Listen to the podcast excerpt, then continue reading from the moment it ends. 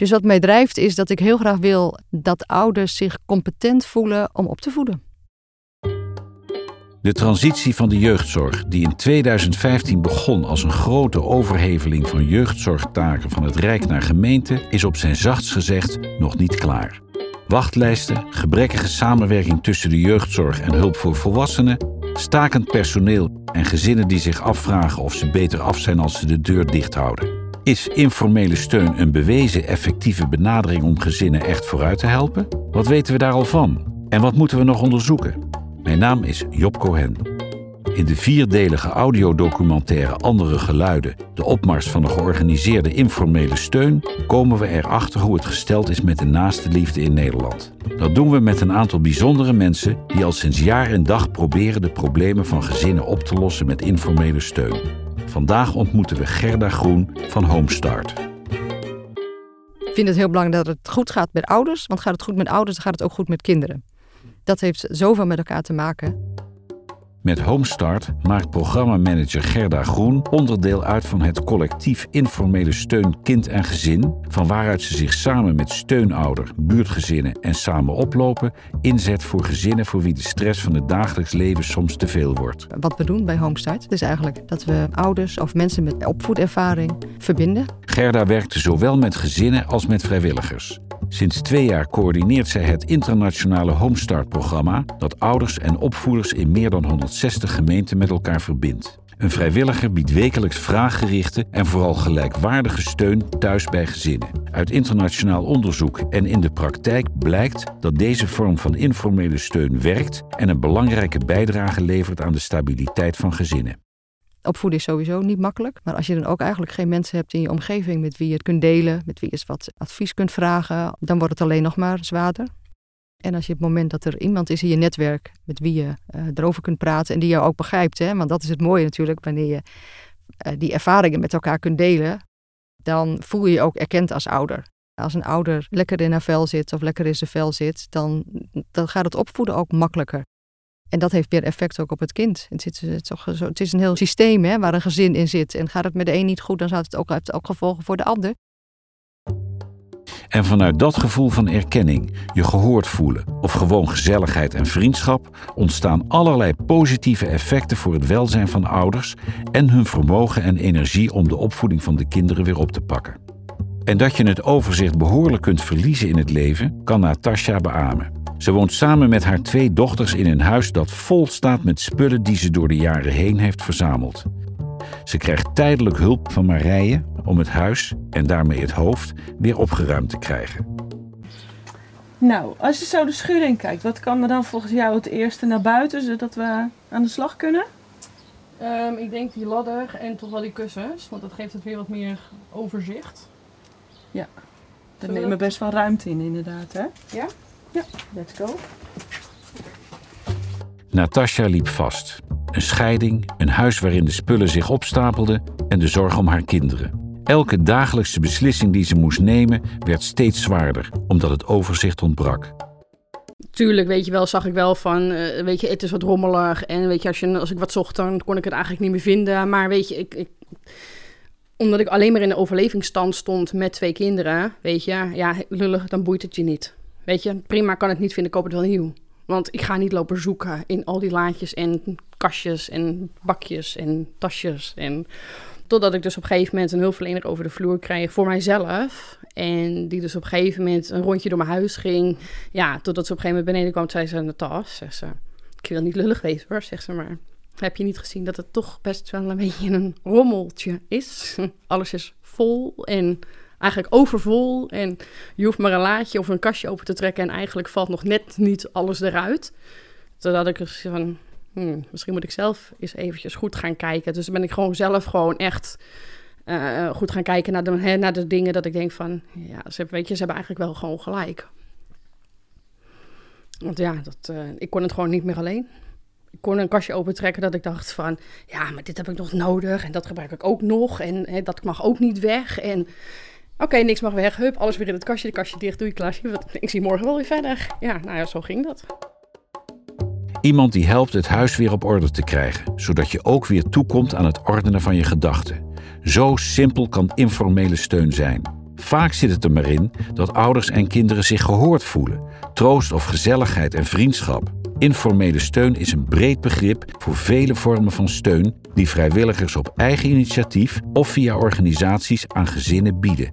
Van een helpende hand tot een luisterend oor. Dat maakt het soms lastig voor beleidsmakers om er vat op te krijgen. Dat is een hele relevante vraag. Hè? Doet informele steun er echt toe en wat dan? Ik denk dat het fundamenteel is. Fundamenteel voor welzijn. Dat zien we ook in alle internationale onderzoeken. In de literatuur kun je het terugvinden. Mensen zonder steun, dan sta je er ontzettend alleen voor. Dit is Elise Lam, algemeen sociaal wetenschapper. Ze weet uit eigen onderzoek wat het effect kan zijn van informele steun bij gezinnen. En ook dat je uit moet kijken om die impact te veel te willen generaliseren. Dat gaat over bij kinderen dat ontwikkeling gestimuleerd kan worden, sociaal-emotionele ontwikkeling, dat hun wereld gewoon groter wordt. Ouders die echt mentale ruimte krijgen doordat ze even een moment voor zichzelf hebben. Of dat ze soms meer gaan participeren. Er zijn echt ouders die weer durven te gaan denken om wat meer aan die samenleving mee te doen. Dus die of een opleiding gaan doen, zelf vrijwilligerswerk, of zelfs een betaalde baan. Het is een heel breed palet. Ja, je kunt echt hebben over participatie, maar je kunt het ook hebben over integratie. Het draagt bij aan integratie van mensen. Het draagt bij aan begrip van mensen. Het draagt ook bij aan het terugdringen van eenzaamheid bijvoorbeeld. Die oudere die voelt, gunst, ik kan gewoon meedoen. Ik kan dus gewoon ook nog een kind welkom heten bij mij thuis. Het opent ook werelden aan de andere kant, aan die steungeverskant. Zingeving. En dat maakt het een interessante, maar ook complexe overweging voor gemeenten en organisaties of en op welke manier ze informele steun zouden willen ondersteunen. Mogen en kunnen gemeenten bij informele steunorganisaties aansturen op het behalen van bepaalde resultaten?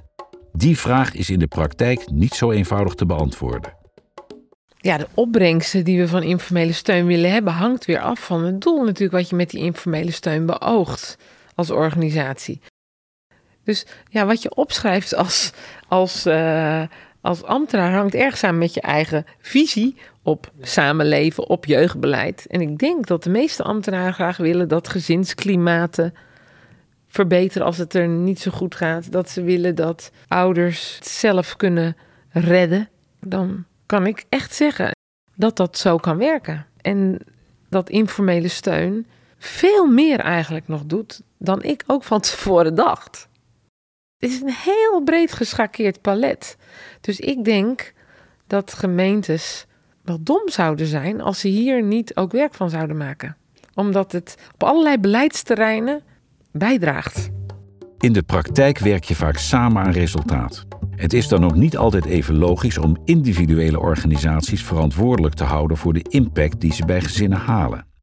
Ja, om het dan aan deze ene interventie op te hangen, wat wij wel zien, is dat uit evaluaties komt nou ja, dat ouders zich toch heel erg gesterkt voelen. Dat ouders zich competenter voelen, meer zelfvertrouwen hebben. Dat nog steeds na tien jaar nog steeds die effecten er zijn. Dus ik denk dat dat sowieso al een heel mooi, mooi iets is wat het, wat het oplevert. En als het met gezinnen goed gaat, met kinderen goed gaat, is het natuurlijk sowieso heel goed voor de hele samenleving. Want als het met een kind niet goed gaat, heeft het effect ook op school, maar ook op de loopbaan enzovoort. Dus het is natuurlijk iets wat heel lang, wat echt jarenlang natuurlijk, soms een leven lang, eh, de gevolgen met zich meedraagt. Soms zijn we gewoon helemaal niet aan het opruimen toegekomen, maar dan zaten we alleen maar anderhalf uur te kletsen dat we dachten van, mm, ja. Ja, of 2,5 uur. 2,5 uur. Nou, wat ook heel mooi is bij ons, denk ik dat we best wel veel raakvlakken hebben ook. Hè. Ik heb natuurlijk ook een scheiding meegemaakt en uh, ook een kind al met de ADHD. En, uh, ja. ja, soms uh, het is gewoon heel fijn om te weten dat je niet de enige bent die tegen bepaalde dingen aanloopt. Wat ik zie ook bij ons programma, ehm, die informele steun, is dat het met name het gelijkwaardige, dat dat een hele belangrijke is. Um, dat, uh, uh, dat ouders zich daardoor heel erg erkend en begrepen voelen. En uh, vanuit dat stukje, die erkenning en dat begrip en ook horen, ze horen ook vaak van dat ze sommige dingen gewoon heel goed doen. En sommige dingen gaan niet zo goed. En sommige dingen gaan, doen ze ook wel heel goed. En, door, en dat ze dat horen, die complimentjes ook krijgen. Want dat is ook wat, wat vrijwilligers doen. En ook horen dat zij niet de enige zijn die deze dingen meemaken, dat kan al zorgen dat ze meer zelfvertrouwen krijgen.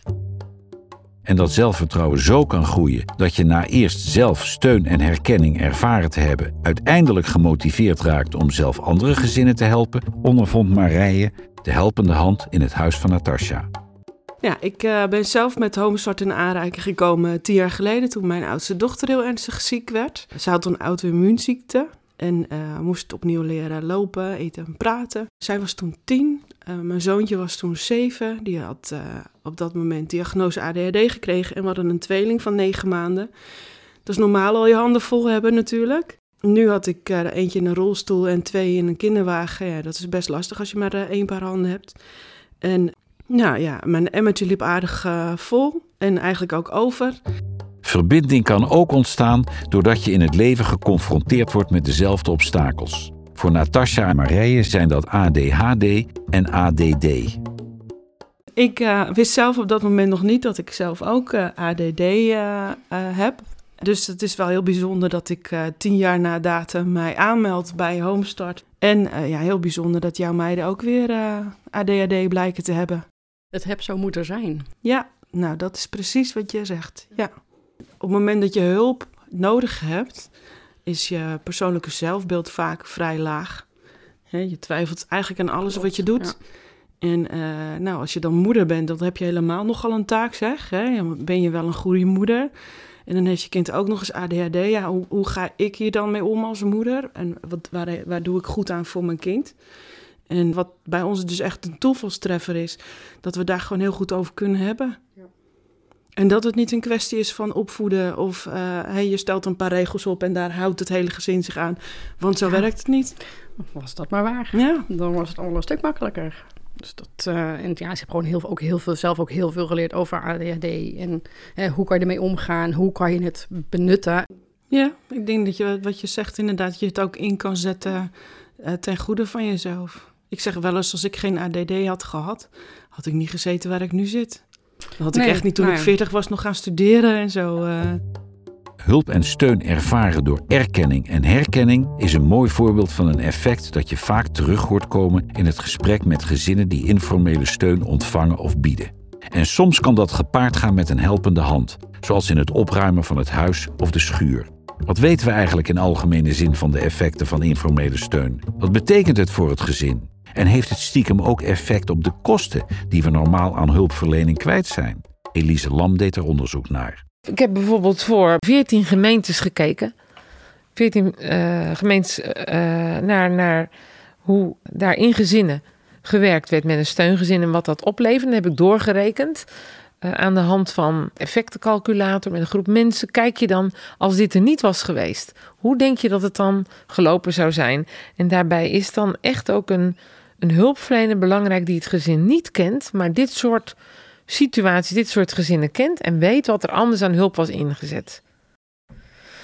En dan zie je steeds terug, en ik heb dit bij meerdere organisaties gedaan, zie je steeds terug dat als er een georganiseerde informele steun aan boord komt, dat er een deel van jeugdhulp, kosten naar beneden kunnen gaan. Dat zelfs uit huisplaatsingen kunnen worden voorkomen. Dat formele hulp gedeeltelijk kan worden afgebouwd. En dan kun je zelfs ook denken aan fysiotherapie voor een kind wat motorisch meer uitgedaagd wordt. Want er wordt meer gefietst, er wordt meer gerend in dat gezin, er worden meer dingen ondernomen.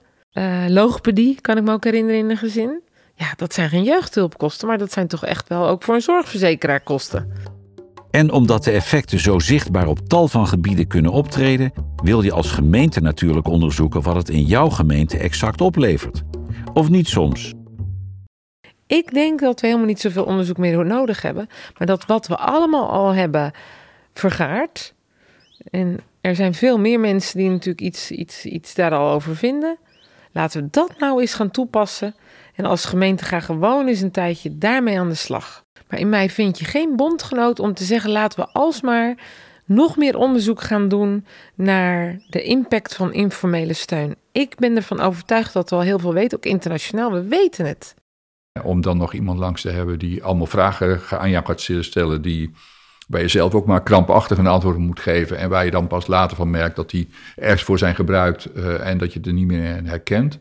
En dat gebeurt natuurlijk wel. Uh, dat moet je ten alle tijde voorkomen.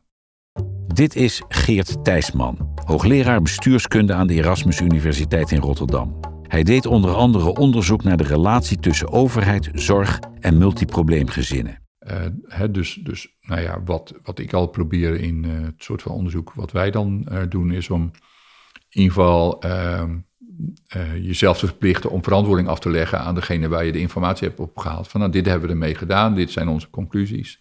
en deze en deze partijen gaan er wel of niet iets mee doen. Nou, dat is al een hele opgave, bureaucratische opgave weer aan de onderzoekerskant, hè, want uh, dan, dan moet je heel veel terugleggen. Maar uiteindelijk gaat het daar toch om en gaat het pas werken als uh, de partijen die, die je in je onderzoek hebt zich er ook echt door geholpen voelen. En als even oneerbiedig bureaucraten zich erdoor geholpen voelen, dan ben je niet bezig om dit weefsel van eh, de samenleving sterker te maken. Geheel in die lijn werkt Harry Kruiter, oprichter van het Instituut voor Publieke Waarden. Hij publiceerde het boek Vrijwillige Zorg in het Gezin. Een door het Oranje Fonds gefinancierde case study waarin hij samen met een aantal initiatieven zelf onderzocht wat de effecten waren van de vrijwillige zorg die zij aan burgers en gezinnen boden. En die zelfkennis is onmisbaar in de belangenwereld van beleid en prestatieindicatoren. We willen dat die initiatieven zelf hun eigen effectiviteit gaan onderzoeken. Maar ik geloof er heel erg in dat de slager die zijn eigen vlees keurt gewoon echt beter vlees maakt. Wilde hun zelf dat onderzoek laten doen om ook te leren, hey, hoe goed werkt dit eigenlijk? Want we weten van veel maatschappelijke initiatieven die waarderen zich naar onze smaak net iets te snel uh, binnen de kaders van het beleid, binnen de kaders van hun financiers. Die beginnen al net zo te praten als wat de gemeente wil horen. En de gemeente wil horen dat vrijwilligers in het afschalen van jeugdzorg een belangrijke rol spelen. En daar, nadat de professionals een goede zorg heeft geleverd, komt de vrijwilliger in beeld en die kan dan de zorg overnemen en kan het gezin langzaam verder komen. Dus er zit een soort, nou ja, frictie waarom zeiden, dit willen we met hun gaan onderzoeken, om ook te kijken of één, of dat echt zo is, of dat zo werkt, maar ook om hunzelf het belang te laten leren van waar maken jullie het verschil. Dat hoeft niet per se het verschil te zijn wat de gemeente wil horen. Daarom vind ik het ook zo belangrijk dat die initiatieven zelf onderzoek doen, of in ieder geval zichzelf waarderen. Gewoon heel goed weten waar zijn wij goed in. En we laten ons niet vertellen door de gemeente en door jeugdzorg waar wij goed in zijn. Wij weten waar onze meerwaarde ligt. En daarin kun je volgens mij van jezelf blijven. En ook, nou ja, ik zou bijna zeggen, overeind blijven in samenwerkingsvormen. Maar dat snijvlak is heel herkenbaar bij allerlei initiatieven die we de afgelopen jaren hebben onderzocht. En dat zit precies op dat hellende vlak, zeg ik altijd maar, dat ze zichzelf binnen beleid gaan schrijven. De gemeente wil dit en ze gaan gewoon op lijken wat die gemeente uitvraagt. En daar verliezen ze zichzelf en verliezen ze eigenlijk hun meerwaarde en hun hele identiteit. Die steunvrager of steunontvanger, want niet iedereen vraagt steun, die bepaalt uiteindelijk of steunend is. Dat vind ik heel fundamenteel. Ja, hoe werkt de behoefte aan steun in gezin is best lastig om dat te beantwoorden, omdat het allemaal unieke gezinnen zijn. Qua samenstelling, qua context, qua dromen, qua teleurstellingen, qua uitdagingen, qua mogelijkheden. Wat ik zag in mijn onderzoek toen ik keek hoe hebben kinderen het gered van ouders met chronische psychische problemen of verslavingsproblematiek, dat kinderen op hun eigen manier ook regelmatig steun zoeken. Dus in een gezin doet iedereen dat op zijn eigen manier. Als jij die tiener bent, dan wil jij gewoon dat jouw vrienden op school er voor je zijn. Dan heb je even helemaal tabak misschien van je ouders. Dan wil jij gewoon uh, ja, met jouw peers, met jouw vrienden, daar wil jij misschien nog niet eens altijd je verhaal doen, maar daar wil jij gewoon bij horen. En ook van ervaren dat zij jou zien en dat je mee mag doen en dat jij oké bent. Dus een tiener zoekt op een andere manier steun dan een achtjarige. Die laat misschien in gedrag iets zien van moeilijk gedrag of trekt zich helemaal terug. Nou, dat soort dingen, dat, dat, dat kun je natuurlijk niet uh, generaliseren. Want zelfs al ben je die achtjarige, dan hangt het nogal af wie ben jij dan? Jouw persoonlijkheid. Ben jij diegene die ontzettend graag muziek maakt? Of ben jij die sporter?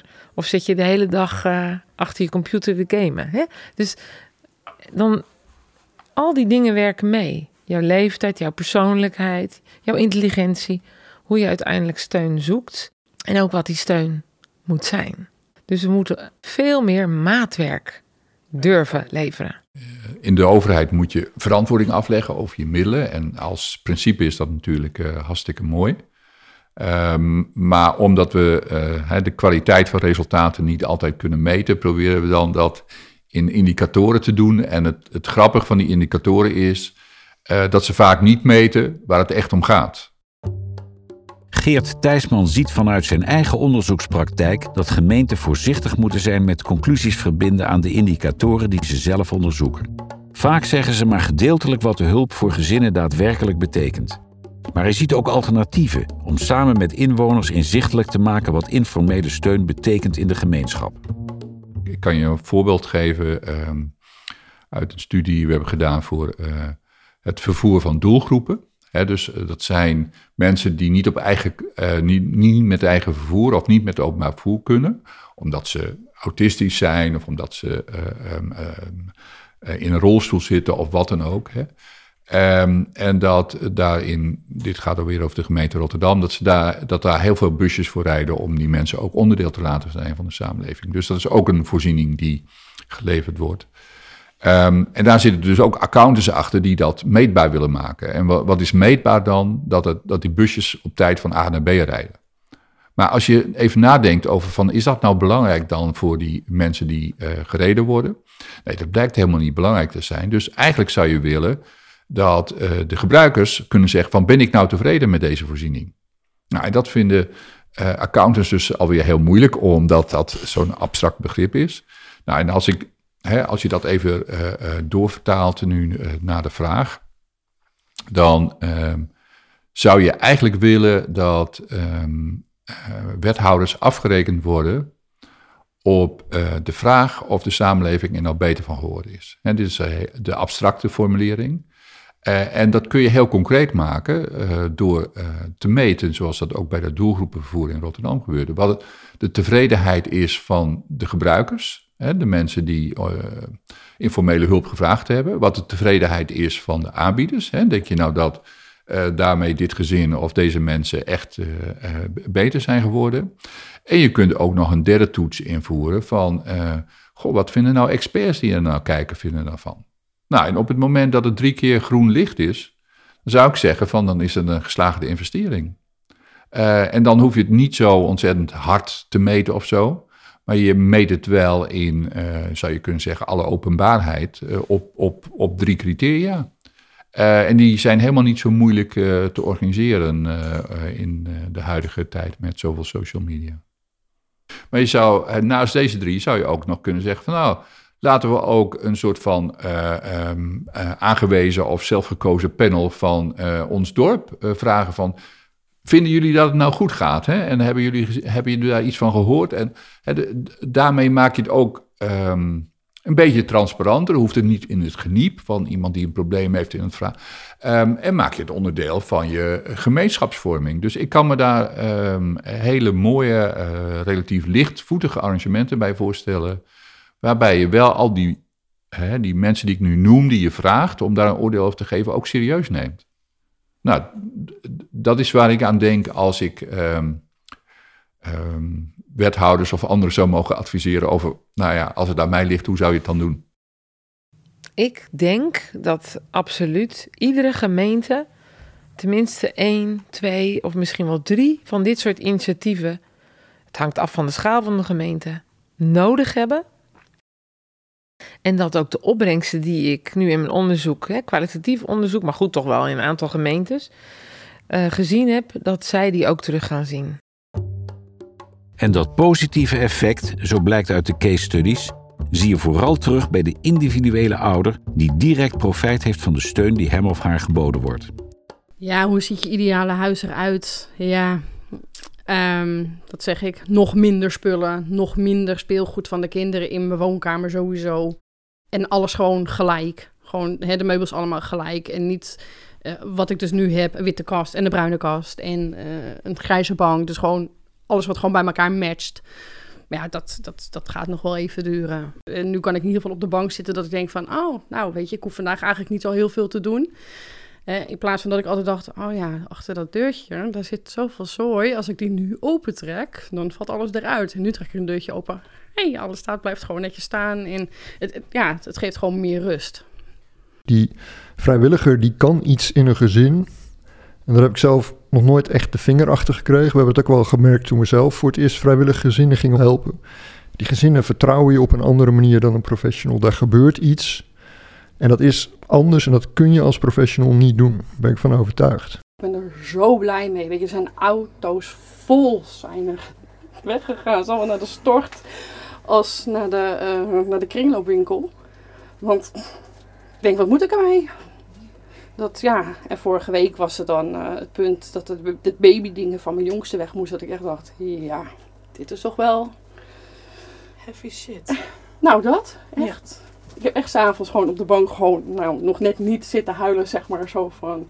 Die periode is voorbij. Kijk, het is allemaal zo snel gegaan. Je bent alleen. Ja, je bent aan het overleven. Dus ja, dan gaat die tijd ook gewoon snel. Want je kan niet echt genieten van een, van een baby. Want ja, je bent elke dag bezig, bezig, bezig, bezig. Die spullen, die, dat, hè, je bent geneigd om te zeggen rommel, maar het is gewoon een grote hoeveelheid spullen. Wat er allemaal, op wat voor manier dan ook, een emotionele binding heeft. Ook zowel met de kinderen. Want we hebben met de kinderen ook knuffels uit gaan zoeken. Ja, het is gewoon heel bizar dat ze dan gewoon een hele vuilniszak met knuffels naar de kringloopwinkel laten gaan, zodat andere kindjes er nog wat aan hebben. Ja, dat is super knap. Dus het heeft gewoon op het hele gezin op deze manier uh, ja. ja. invloed. De burn-out en paniekaanvallen, het speelt nog steeds. Maar de paniekaanvallen van, van 20 per dag na één keer in de week of één keer in de 14 dagen. Dat mag ik toch wel zeggen van het gaat echt voor 80% beter.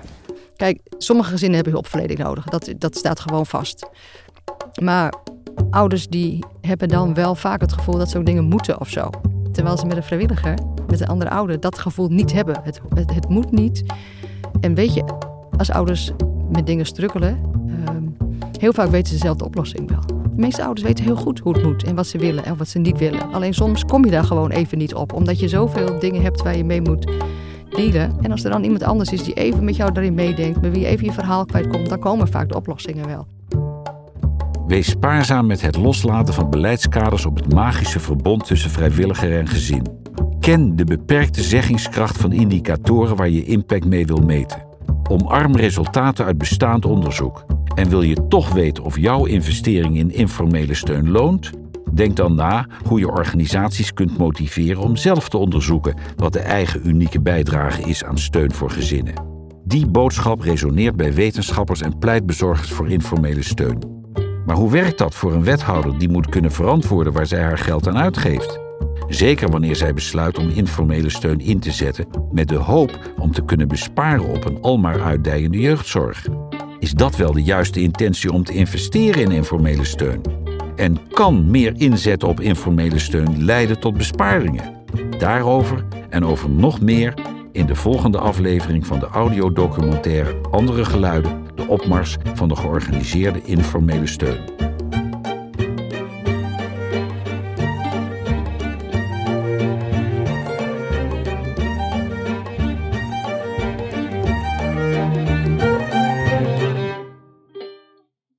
Wil je meer weten over wat informele steun kan betekenen voor gezinnen in jouw gemeente? Ga dan naar www.informelegezinssteun.nl.